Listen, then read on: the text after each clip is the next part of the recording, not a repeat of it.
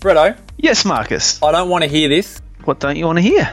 I don't want to hear someone come up to me on Monday and say, I had no idea about the Wellness Base Camp. Oh, I hate when that happens. It's all been all over Facebook, Instagram, emails, podcasts. If you are listening right now and you've been under a rock or you've been flat out busy and you just haven't got to booking your tickets, don't get to Monday and send us an email saying you forgot. I was gonna book a ticket. I was gonna, I was gonna, I was gonna, school holidays, and then the kids went back to school, and then I went back to work, and blah, blah, blah. Don't let it happen. TheWellnessBasecamp.com, 50 bucks off your ticket, a few seats left. Don't muck around. You've got Cyndi O'Meara, Karen Smith, Kim Morrison, Jo Whitton, Audra Starkey, Jules Galloway, Brett Hill. Oh, I wouldn't miss it for the world, Marcus. It's going to be so much fun. It's going to be so informative. There's amazing exhibitors there. The venue, I'm told reliably by Marcus Pearce, is incredible. There's just no reason not to be there. It's the most beautiful venue we've ever had. The Wellness Base Camp, proudly brought to you by Zazen Alkaline Water. And we, as you said, we've got some wonderful exhibitors. So don't muck around. Don't be that person or people that says, I forgot. Head to thewellnessbasecamp.com.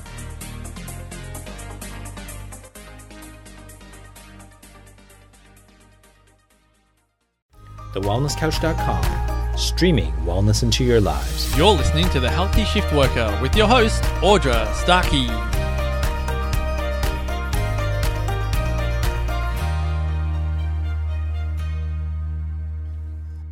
And welcome to the Healthy Shift Worker podcast. My name is Audra Starkey and I'm here to help you to manage some of the toughest challenges we face whilst working 24 7.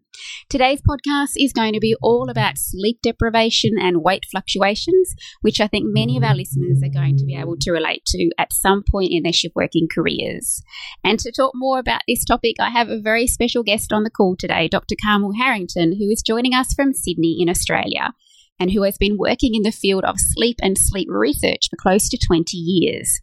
Dr. Harrington is an internationally recognised sleep expert and holds a PhD in sleep medicine from Sydney University and regularly consults with companies and educational institutions both here and overseas.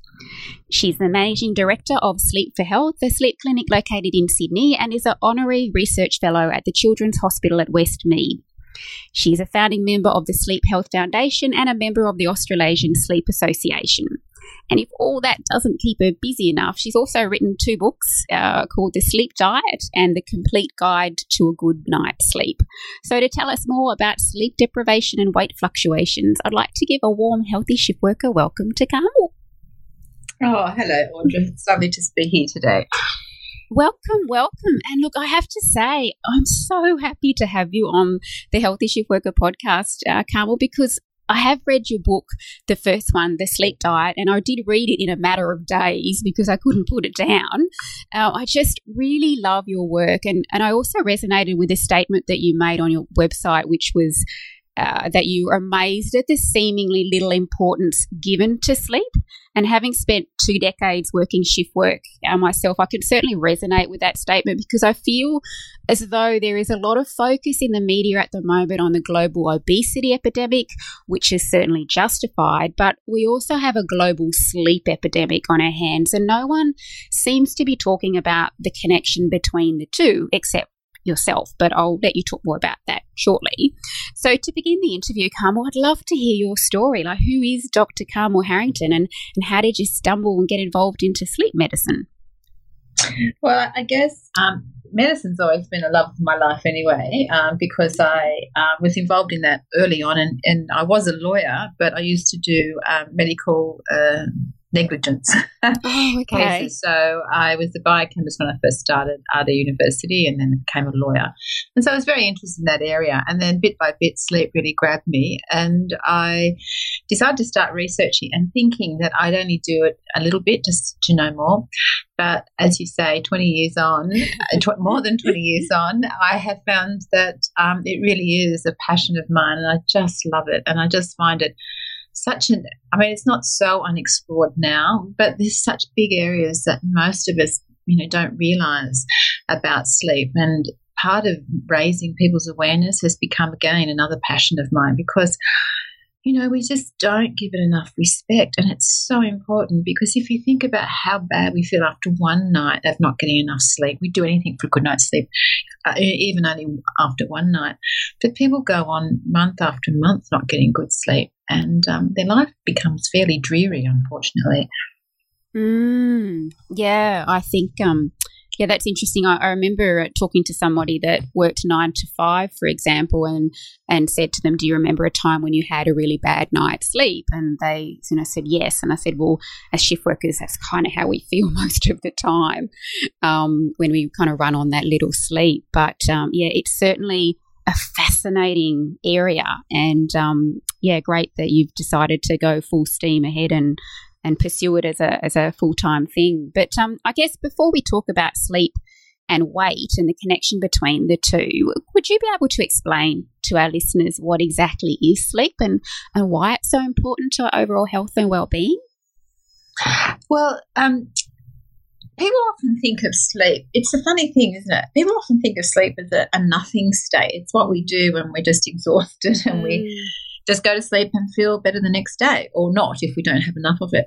But actually, over, I guess, over the last 60 years, our understanding of what sleep is has really changed. And indeed, um, up until about mid 50 1950s um, we thought the brain went to sleep but after about at the at that point, we, we discovered that indeed the brain didn't go to sleep when we uh, went went to sleep. It became very active. Um, there's a particular stage of sleep called rapid eye movement sleep. It's a stage of sleep in which we uh, dream, and our brain is as active then as it is when we're awake. So. Uh, our understanding has moved on from there, and we now recognize that we, we are meant to sleep about eight hours in every 24. Mm. And indeed, there's two neurobehavioral states in sleep. It's not a unitary state. We've got two different neurobehavioral states. One is, as I said, rapid eye movement sleep, and the other one is non rapid eye movement sleep. Now, the other, our third neurobehavioral state is, of course, wakefulness. Now, we know that we do things in wakefulness that are essential for our health and well being. Like we eat, we get rid of waste products, we exercise, um, we do all those things that, and we drink water. We do all those things that we know are essential for our survival. And we have to start to recognize, and indeed it's a case, that our other two neurobehavioral states, we also do things and perform functions that we cannot do in any of our 24 hour period that are essential to our health and well-being. And we know this because we study um, states of acute sleep deprivation and chronic sleep deprivation. And we begin to understand that each of our neurobehavioral states is essential to how well we perform physically and mentally. And so we need to begin to respect sleep, prioritize it, and recognize okay, when I'm subconscious, that when I'm asleep, I may not know I'm doing physical and mental stuff, but I'm really busy doing it all. And it will enable me to be really um, on top of my game the next day mm. and also be as optimally healthy as we can be. Mm, so it's, it's, we just can't not have it. We can't, although in society today, it's quite prevalent where we feel that we can skip it and, you know, instead of the eight hours, run on the four. Absolutely, and in fact, to a large extent, it's become a badge of honor, unfortunately, because yes. people yeah. people sort of say things like, like you know, oh, I didn't sleep last night. I'm just so busy. Mm. would collapse if they weren't so busy or if they wear it as a badge of honor. And um, look, I, I talk about this all the time. I would much prefer to know that my lawyer, accountant, bus driver, taxi driver had a good night's sleep the night before, that they were doing something for me or transporting me somewhere, then hear them say, oh, I'm so busy, I just don't get enough sleep. I think, well, I don't want you to be working for me or mm. doing anything because I know your attention is going to be poor, your cognitive ability is going to be decreased. All those sorts of aspects that you want if you hire someone to do anything for you, you want to be on top of their game. Yeah, I think you've made an extremely good point. It it is become a bit of a badge of honor. Like people are proud to say, "Oh yeah, I only you know had you know four or five hours sleep last night, but you know here I am." You know, yes, you, you might be there standing right in front of me, but you're there physically, but you're certainly not as you just said, yeah, your cognitive function's not there. Your, your ability to be able to think and process things and react to things is, is not going to be as good as anybody that's, you know, the person that's had a really good night's sleep. Absolutely not. And indeed, you know, like sometimes it's okay. But, you know, I like to make these things very personal. What if it's a person that drives your child's school bus Mm. that is chronically sleep deprived? We know that they're seven times more likely to have an accident. What if it's a person driving the crane? Um, you know the crane for a building site, or what if it's the doctor, the cardiologist that Mm. holds your his your heart in his hand? Mm. So they're the times where sleep can become very personal. Mm, and can have disastrous effects. I mean, there's Absolutely. um, what is it, Chernobyl and the Exxon Valdez Yes. disasters were Mm, based on yeah lack of sleep. Yeah, it's fascinating. Um, That's right. And in fact, the um, the uh, another major industrial uh, occupational uh, disaster Yeah. was the um, Air France that um, got into all sorts of trouble, a lot because of technical error. But what happens when we're sleep deprived, and indeed all of them were sleep deprived and and, and documented as not having much sleep the night before, is we are very able to do automatic things. So the brain goes into automatic drive and we're able to, you know, do A plus B plus C. We're able to do those automatic things. And most of your listeners um, would have experienced this when they've driven home, sometimes when they're tired and they've gotten home and really can't remember the trip. yeah. So that's when we're an automatic pilot, so to speak. Mm. What the brain can't do when it's sleep deprived is do A plus B plus C plus F, because F is different and F hasn't come in the sequence it's meant to. So they can't react, they can't process that new information. The brain is tired, it doesn't want to work very hard. And so it's a new piece of information that actually isn't accommodated, and that's when errors occur. Wow. Okay. That yeah, that Mm. explains a lot, and and that's precisely what happens in aviation accidents. Things do happen Well, in any anywhere where there's a yeah, whenever there's a disaster anywhere, Mm. really, it's often because there's something unusual has happened, Mm. and these great thinkers and highly able people in any other circumstances actually aren't very able because they can't access what we know to be their prefrontal cortex because it's sleep deprived. Mm, that's fascinating. Um, I guess um, as shift workers, I'm obviously going to give it that from my perspective, is we often get caught up in this vicious cycle of constant fatigue and tiredness as a result of ongoing sleep deprivation, which leads to little motivation to cook, which then leads to eating all the wrong types of foods and often too much of them. And I guess most notably along the lines of a standard American, or in our case, a standard Australian diet, which encompasses a lot of highly refined and processed foods. In essence, this lack of sleep that we experience as shift works affects our nutritional intake, our digestion, and absorption of foods, which is associated with weight gain. Now, I know in your book, The Sleep Diet, you talk all about this, but and it oh, encompasses like chapters. But can you just give us a bit of an introduction or an in- insight into this connection that is between eating, sleeping, and weight?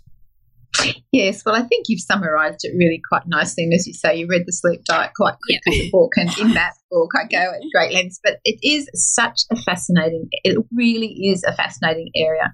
And I got particularly interested in this um, because I was doing a number of um, lectures. I, I particularly researched sleep apnea.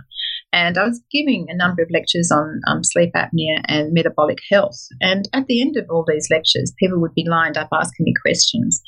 And I thought, wow, it's really amazing. I mean, most of these people were um, involved in medicine in one way or another. And even they didn't understand the connection. This is a few years ago now. They didn't understand the connection between sleep and just sleep. Forget about sleep apnea for the moment, but they didn't even understand the connection between sleep and metabolic health. And I thought, wow, this is really, you know, amazing. And and how do you get the information out there to the, the public domain? And I that's when I sat down and wrote the book. So the combination, the association between sleep and weight gain, if we start off unknowing that we've actually dropped our average sleep time by about 20%. Now, in the 1960s, a big study, population study, looked at how much sleep people were getting, and the average sleep time was about 8.5 hours. Now, research tells us in 2010, the average sleep time of, for working adults um, of a weekday was 6.5. So that's about a 20% drop in average sleep time. Mm. Now, over that same period of time, so 50 years ago, our grandparents were sleeping much more than we do on average today. Now, over that same period of time, we've tripled the obesity rate so that today 65%, or actually 64%, of Australians are either overweight or obese, Mm. and one in five child is overweight or obese. Mm. Now, it's awful. It's not Mm. just the lack of sleep, it's the, the rise of the motor car. It's the rise of the fast food. But until we start factoring in the triumvirate of health, which is nutrition, exercise, and sleep, we are really going to struggle to get on top of the um, obesity epidemic. Because I've got to say, Audrey, if you think about it, we've never had a time in history that we've had access to so much good food, access to so much good exercise. We've got gyms everywhere, and yet we've got two thirds of our population overweight or obese. Yeah. So it doesn't add up, does it? And, and it's not because we're not factoring in sleep. Mm. And if we look at, and uh, look, it's not me doing the research, there's some fabulous people out there doing wonderful research. And what they've shown, and I'll just go through this bit by bit, is that when we don't get the sleep that we need, we get the body goes into a sort of conservation mode. And because it wants to protect us from a problem further down the track. So when we don't get enough sleep, one of the reasons we sleep is for energy conservation as well. So if we don't get enough sleep, the body needs to make sure that we can bed down enough fat so that we can conserve energy because that's our highest form of energy in the body. So what it does is increase the hormones that make us feel hungry and decrease the hormones that make us uh, feel full. So the end result is that we have an increase of our global hunger. So often people, when they haven't slept enough, say, "Oh, I feel really hungry."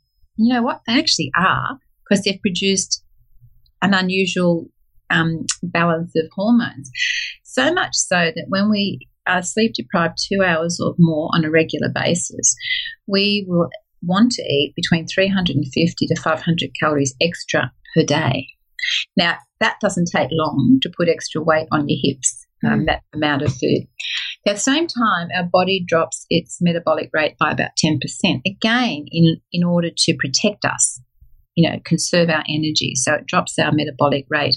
So not only do we eat more, but we burn, burn what we eat more slowly. So Mm. we very quickly put on weight. And then we look at the the exercise aspect. When we're sleep deprived, we actually don't like to exercise very much. Often we'll say, I'm really tired, tired right now. Have a good night's sleep and exercise tomorrow. And so not only does our actual active exercise um, start to decrease, but so does our like we have passive exercise. Like when we sit in a chair, we can move around, and move our arms, and you know, fidget and things like that. And we're more likely to do that sort of incidental exercise when we're well slept. So think about the last time you were really tired. When you sit in the chair, you sort of take up the chair. You sit. You know, you don't bounce around. You don't sit. You just sit because you're so tired. So your incidental exercise decreases as well when we're sleep deprived. And so we take away a lot of um, access to incidental burning of um, upregulation of our metabolic rate. So by and large, we eat more. We eat more fatty foods because that's what our reward way, um, reward pathways in the brain want, and we exercise less. And on top of that, as you indicated earlier, is our motivation decreases when we're sleep deprived. So we actually might wake up one morning or the night before think, I'm going to go on a diet tomorrow. I'm going to be really good. And you're actually probably very high performer in all other areas of your life. And all of a sudden you're thinking, I really got to get on top of this weight thing. So you think, okay, I'm going to go on a diet tomorrow. You wake up the next day, haven't had much sleep. You have breakfast, a diet breakfast, and that's really good. And it gets to 10 or 11 o'clock in the morning, and someone's got a chocolate biscuit at morning tea. and you think, oh, I'll just have that. I'll start the diet tomorrow. now, you do that because we know time and time again your motivation is really depleted when you're sleep deprived. You just want things to be overdone quickly. You just want to um, get to the, the end point. And also, you're more likely to take risks. So you risk that behavior. I'll just take this chocolate biscuit now, but I'll be good for the rest of the day. Well, you won't be because you've gone off your diet. Yeah. So all those things contribute very much into um, increased weight. And the one thing we can do, and it's so easy, is to have our eight hours of sleep. And that will, will take away all those risk factors. Sure, we've got other things we have to cope with, but actually takes away all those things, which is really important. Yeah, yeah, brilliant. But I guess for us shift workers, we don't always have that opportunity to get that full eight hours sleep, which is a lot of our problem.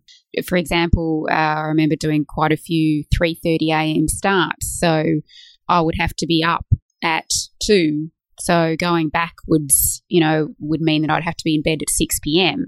But that was just not going to happen. And I guess for shift workers, that's that. As you said, it's incredibly important to get it, but it is a problem that we have an ongoing of being able to get that eight hours sleep. It's very hard as a shift worker to get that sleep that you need, and yep. that's so true. Mm. And it's yeah, shift work is a public health issue. It really needs to be addressed, and we need to put strategies in place to allow our shift workers um, to get the best possible sleep because that will put them in the healthiest position. And at the moment, I don't think we do that very well. And um, I don't think there's enough education for shift workers, um, A, about the importance of sleep because for a certain certain amount of time they will cope with it, and then all of a mm. sudden um, their life will fall apart as a consequence, probably, of shift work. Um, so we need to inform shift workers, educate them on the importance of health, help um, of sleep, help them prioritize sleep, and give them strategies so they can optimize their sleeping times. I think they're really important issues, and um, we know that shift workers are much more likely to be obese much more likely to um, develop um, some hormonal cancers, much more likely to have metabolic ill health, and much more likely to suffer depression. So these are the consequences of shift work, of sleeping, of, of working in the night hours. Mm, yeah, and I agree with everything that you said there. This is a big, big thing that I uh, is why I'm doing what I'm doing. I just want to create that awareness that as shift workers, we need to be doing things better, as do the shift working organisations. It's a bit of a uh, yeah. We, both sides of the fence need to we we need to work on improving areas here. Yes, that's right. I think um, it's really important to recognise that employee and the employer have to work together to develop strategies that actually will op- look um, to optimise um, the workers' um, access or ability to get the sleep they need. And you know, it's a win-win situation because we know workers are going to be more efficient and more productive when mm. they're well slept, um, much less likely to um, have health uh, time off work due to ill health, much more uh, able to get the work done and get done well. And from the employee's point of view, they actually have to start respecting sleep and to understand that without it, they really will suffer and very much even in the short term because there's some really nice studies that have been looking at the connection between sleep and the onset of depression and for years we've recognized that um, poor sleep is a, a sign of depression, but it, we now know it's a bidirectional relationship. And by that, I mean that if you sleep poorly, you're much more likely to develop depression. And this study looked at um, a group of people, and there were some that slept really well and some that slept very poorly. And they followed them for 12 months. And what they found is that if you slept poorly at baseline, you were five times more likely to develop depression over that 12 month period compared to those who slept well at baseline. So our mental health will suffer quite quickly when we don't get enough sleep. Mm, and that's just really frightening, isn't it? It's quite sad because that, again, you know, we've got a, a mental health problem happening, you know, as an epidemic as well. So, yeah, it's all it's all very yes. Look, it's so true, and we see it in our children. Um, we've got an increase of depression in children, and we know nine out of ten teen- teenagers are not getting the sleep they need. Mm. Yep. Yeah, exactly. Yeah, exactly. Um, in the last uh, two years, uh, I've actually been doing a lot of research um, on shift work health specifically. I'm just about to finish a nutritional medicine degree. Um, so all a lot of my assignments and that I've been doing on shift work health and been researching some of the effects of sleep deprivation. deprivation. And I have to say, and you did mention this earlier on in the call, Carmel, um, but the more I read, the more my heart sank because as shift workers, yeah. we are just so prone to so many things. And you've already touched on the mental health side of things, and but one of them includes insulin resistance and, and type two diabetes. Could you share with our listeners like how working twenty four seven can actually lead to these types of conditions? Well, there's a, a number of uh, physiological pathways that actually will cause um, lack of sleep is associated with the development of insulin resistance and type 2 uh, diabetes.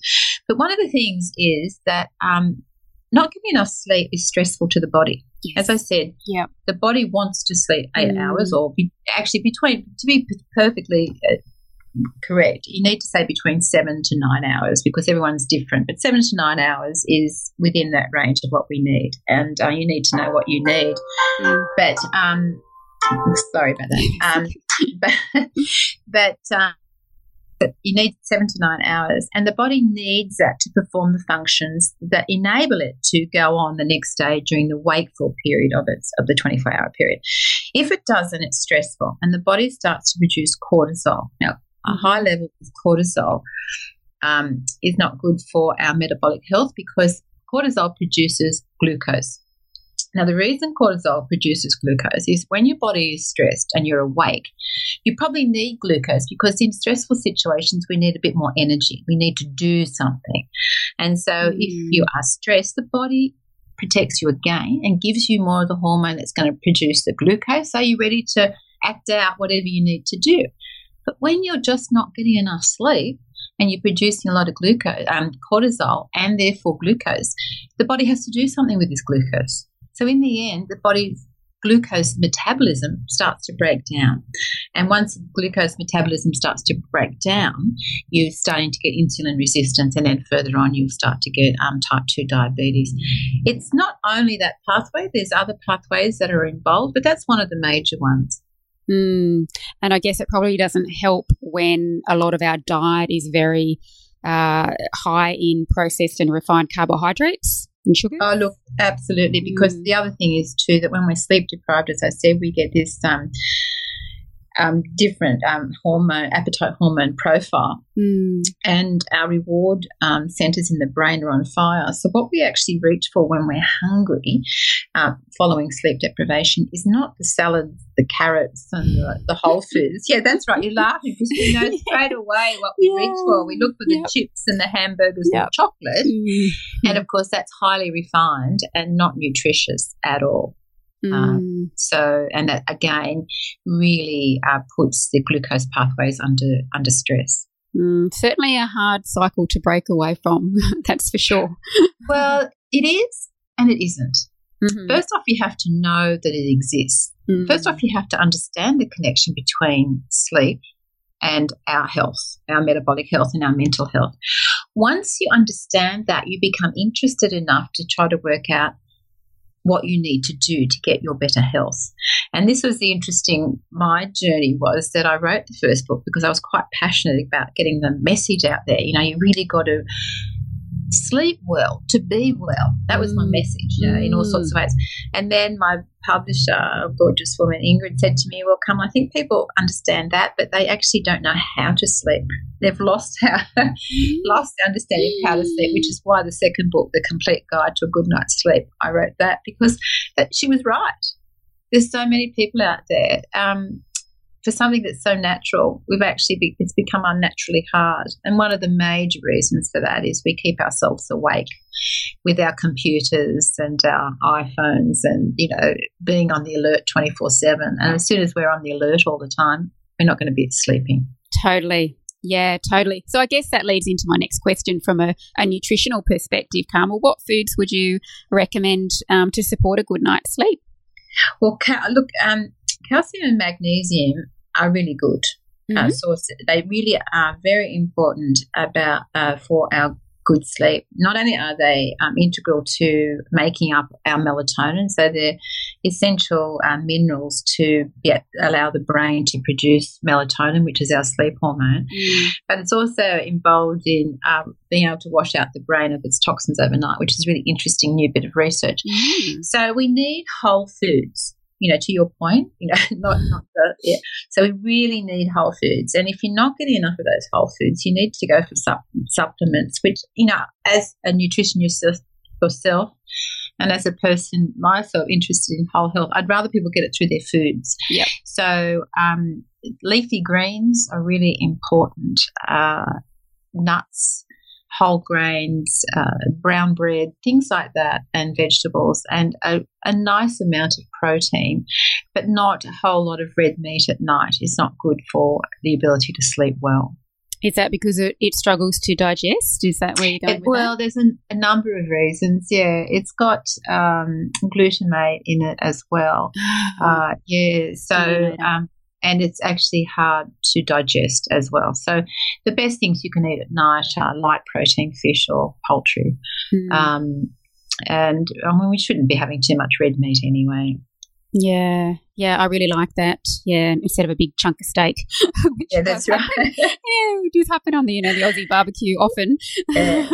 All right, so um, I guess um, just we're getting near to the interview, but I, uh, one question I did want to ask because it, it's actually something that people often ask me a lot is that because as shift workers we we kind of have that problem where we're not all, always able to eat at the right time. In other words, we're not able to eat breakfast at designated breakfast time and lunch at the designated lunch time. Are you able to provide our listeners with um, just some tips or a couple of ideas on how uh, what would be a good um, thing to eat on something like night shift? Look, it's all um, it's all dependent on what's what time your shift starts and finishes. How you eat. This is what I'm talking about. The education that is required for our shift workers. What Yep. shift are you on? And you have to change a little bit according to that. The first thing I want to say is that it is very difficult for shift workers to get a consolidated eight hour period of sleep. Right? That's going to be hard. But if you recognize that your sleep cycles are, you need, as adults, we need about five complete sleep cycles in any 24 hour period. Each sleep cycle is between 90 to 110 minutes. So if you want to have biphasic sleep as a shift worker, which would mean that you get two four hour periods, Yep. or you might want to have one two hour period and one six hour period. Mhm. So it's, so it's important to get a full sleep cycle or a part thereof, or, or you know thereof. So, two if you want two sleep Yeah. cycles, you need to sleep um, up to four hours or slightly less than four hours. Uh, And if you think about other cultures that do that, think of this siesta culture. They have a two-hour sleep in the afternoon or an hour and a half, and then they go to bed quite late and they probably only get four complete cycles that night in the consolidated period, but they actually have biphasic sleep. Mm. So shift workers can do that too. Mm. Yeah. great. Yeah. Yeah, that's right. It's really important. And then you need to understand that tiredness or a fatigue is a combination of not only previous time of time sleep, but it's a combination of time slept plus time awake plus time of day. And things that can affect that is what exposure to sunlight we have and what we eat. Mm-hmm. Right? So your nutrition is really Mm. important as well. Mhm. So if you are having a night duty, which is like 10 p.m. at night, is it 10 p.m. to 6, 6 I, a.m.? yeah, I think a lot of, and I do know even some people have like seven till seven, that sort of a shift as well. Sorry, what was that? Like a, sev- like a 7 p.m. till 7 a.m. evening shift. Yeah, that sort of thing. Oh, yeah, the 12, 12 hours. Exactly. So, what you need to do is to think about your major meal of the day would be before you start your shift. Mm. All right. The Yeah. worst thing we can do is have a large meal at 6 or 7 a.m.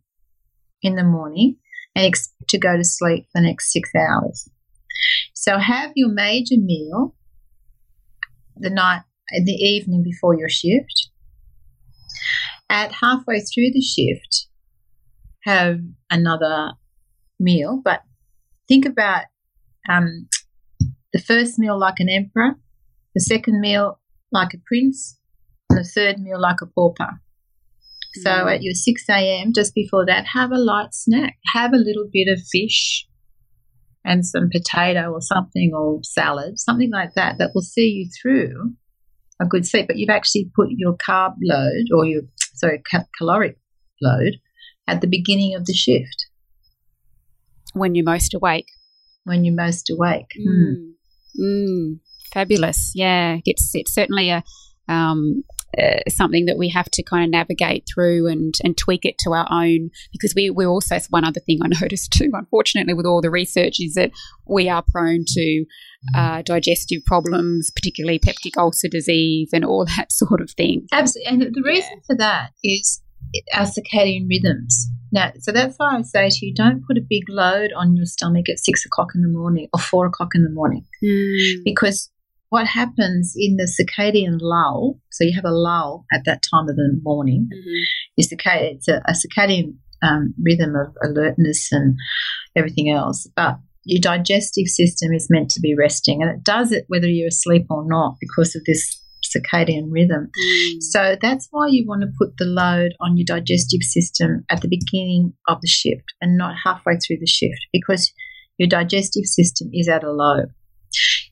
Yeah, so that's really important. And that, again, this comes back to the educating the Yep. shift worker about Yep. what is going on with their body. Exactly. Once they understand what's going on with their body, everything falls into place. Mm, mm, exactly, and that's the key. uh, What you were just saying is that uh, you know the body doesn't know the difference whether you're awake or asleep. It's still chugging along, doing what it would normally would do as a, di- a normal dio- diurnal type person. um, That's right. Yes, Yes. but, but everything is skew if you know the insulin production goes down. You know we're not, um, uh, you know the enzyme secretions. Just things aren't happening like they should normally during the daytime. It just slows right down. But people kind of forget that. Um, so I think that's a really valid point that you made. Yeah. Well, it's interesting if you think about what most, even nine to five, nine to five workers who mm. are, you know, really advantaged because they get the opportunity to sleep in the ni- night hours. And this is the thing: it's sleeping in the night hours, which is what nature intended. Okay, so yeah. the problems occur because you work in the night hours. That's that's where all the health issues have been found. That those workers who work, those people who work in the night hours, are more likely to develop hormonal cancers or more likely to be obese. So that's the important thing because we're working in a stage that, in evolutionary terms or physiological terms, we're meant to be asleep. We're producing melatonin. But if you think about the nine to five worker, when they are jet lagged, so in Australia we get this, you know, often, you know, when you go to Europe, because we've got so far to travel, Yeah. We travel out of our time zone and we feel wretched for the first few days we- because our body wants us to be awake. Our digestive system is telling us we're hungry at four o'clock in the morning. We don't be able to go to the toilet as well. We've got all, all skewed. Mm. Now, this is what the shift worker faces all the time when they have week on, week off shifts. Yeah. Permanent Yeah. jet lag. Yeah, brilliant. Oh, goodness. I could talk to you for hours. I could absolutely talk to you for hours. Yeah. Yes, well, you know, Audrey, good on you. I think it's really good that you're um, trying to bring attention to this area because it is really, really needs some attention because about 20% of our workers are shift workers and that's not going to go down anytime soon. No, exactly. Yeah, it's it's going up. If anything, you know, a lot of right. organisations are expecting their staff to work that way. Yeah. Well, look, this has been wonderful, Carmel. So, how can people find you if they're wanting to learn more about your research, your clinic, uh, you know, seminars that you attend, along with your books? Well, um, my website is um, sleepforhealth.com.au and they can find out more there and also access my books as well.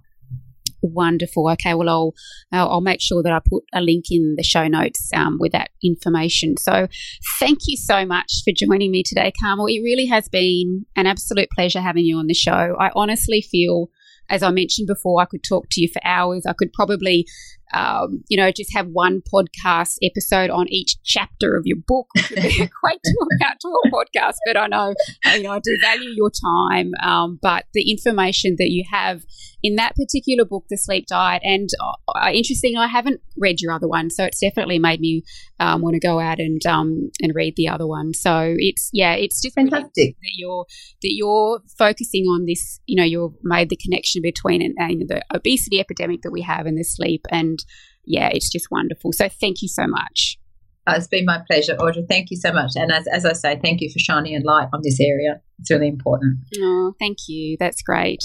Well, that's it for another edition of the Healthy Shift Worker podcast. I'd love to hear your feedback, and there are many ways you can do this via my Facebook page, The Healthy Shift Worker, through my website, healthyshiftworker.com, or you can visit the Wellness Couch at thewellnesscouch.com and leave a comment there. If you enjoyed the show, please feel free to share it with other shift workers who you think may benefit. And you can also leave us a five star rating in the iTunes store, which will help me to spread the healthy shift worker message to shift workers and organisations all around the world. If you'd like access to more free resources, including my newsletter, just visit my website, healthyshiftworker.com, and you can enter your name and email address there. So thank you so very much for tuning in and listening. Until next time, may you continue to be as healthy as you possibly can be, despite working 20 24 7. This has been a production of TheWellnessCouch.com. Check us out on Facebook and join in the conversation on Facebook.com forward slash The Wellness Couch. Subscribe to each show on iTunes and check us out on Twitter.